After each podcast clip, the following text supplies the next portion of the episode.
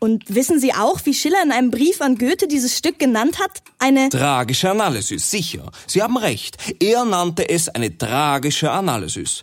Und mit dieser Information als Fundament lässt sich meine Behandlungsmethode psychische Erkrankungen ohne weiteres in einen Namen betten, wie zum Beispiel Psychoanalysis. Das ist es. Psychoanalysis. Psychoanalyse. Äh, wie meinen? Psychoanalyse. Sie wollen Ihre Behandlungsmethode auf den Namen Psychoanalyse taufen. Mein Trugbild war behilflich bei der Benennung meiner Therapieform.